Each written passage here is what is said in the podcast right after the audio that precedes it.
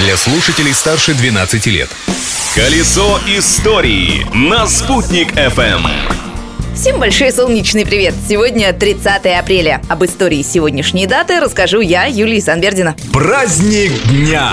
Сегодня в России отмечается День пожарной охраны. Первые пожарные депо у нас в Уфе появились еще в 19 веке. Главная пожарная часть города в те времена представляла собой деревянное здание с конюшнями и возвышающейся над малоэтажным городом башней Каланчой. В ней сидел Вышковой, который вел наблюдение за городом, продолжает ведущий методист Центра противопожарной пропаганды и общественных связей Управления пожарной охраны Уфы Елена Аполлонова. И вот на шпиль этой башни Каланчи вывешивались определенные сигнальные такие вот флаги. И если белые и зеленые, это требовались дополнительные силы, красный это был очень сильный пожар. Съезжались со всех пожарных частей уже на такое общее тушение. После получения сигнала запрягались лошади, усаживался кучер пожарный, устанавливалась бочка с водой, которая была рассчитана всего лишь на 40 ведер воды, и ручной насос, с помощью которого качали воду.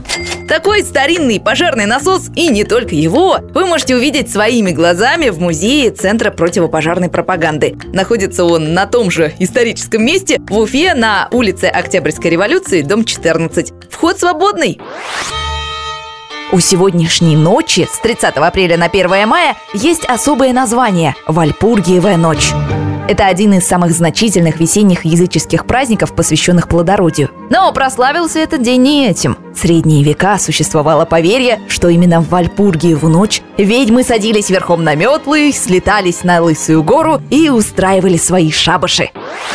Кстати, у нас в Уфе тоже есть Лысая гора. Назвали ее так, потому что раньше ее вершина была голой и скалистой. Это видно по старым фотографиям и картине нашего знаменитого земляка, художника Михаила Васильевича Нестерова «Родина Аксакова». Сейчас Лысая гора вся покрыта растительностью, а ее вершина является территорией санатория «Зеленая роща». Вид оттуда открывается чудесный. А вот ведьм и другой нечисти замечено не было. События дня.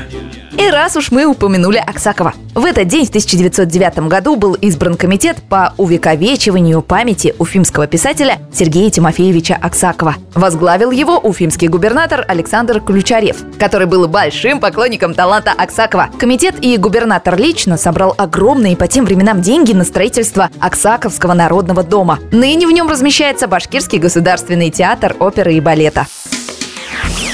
А еще сегодня, 30 апреля, отмечается Международный день джаза. На этой музыкальной ноте, пожалуй, и закончим говорить об истории. Но так как прошлым нельзя жить, а помнить его необходимо, завтра продолжим. Колесо истории на «Спутник FM.